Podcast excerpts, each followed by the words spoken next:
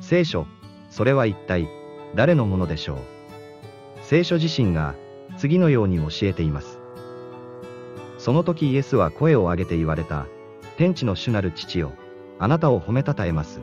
これらのことを知恵のある者や賢い者に隠して、幼子に表してくださいました。世の中には、たくさんの聖書解釈があります。そして、それらは必ずしも一致するものではありません。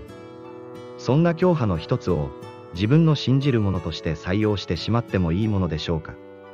イエス様の時代、パリサイ派とサドカイ派、どちらが正しかったでしょう。残念ながら、どちらも間違っていました。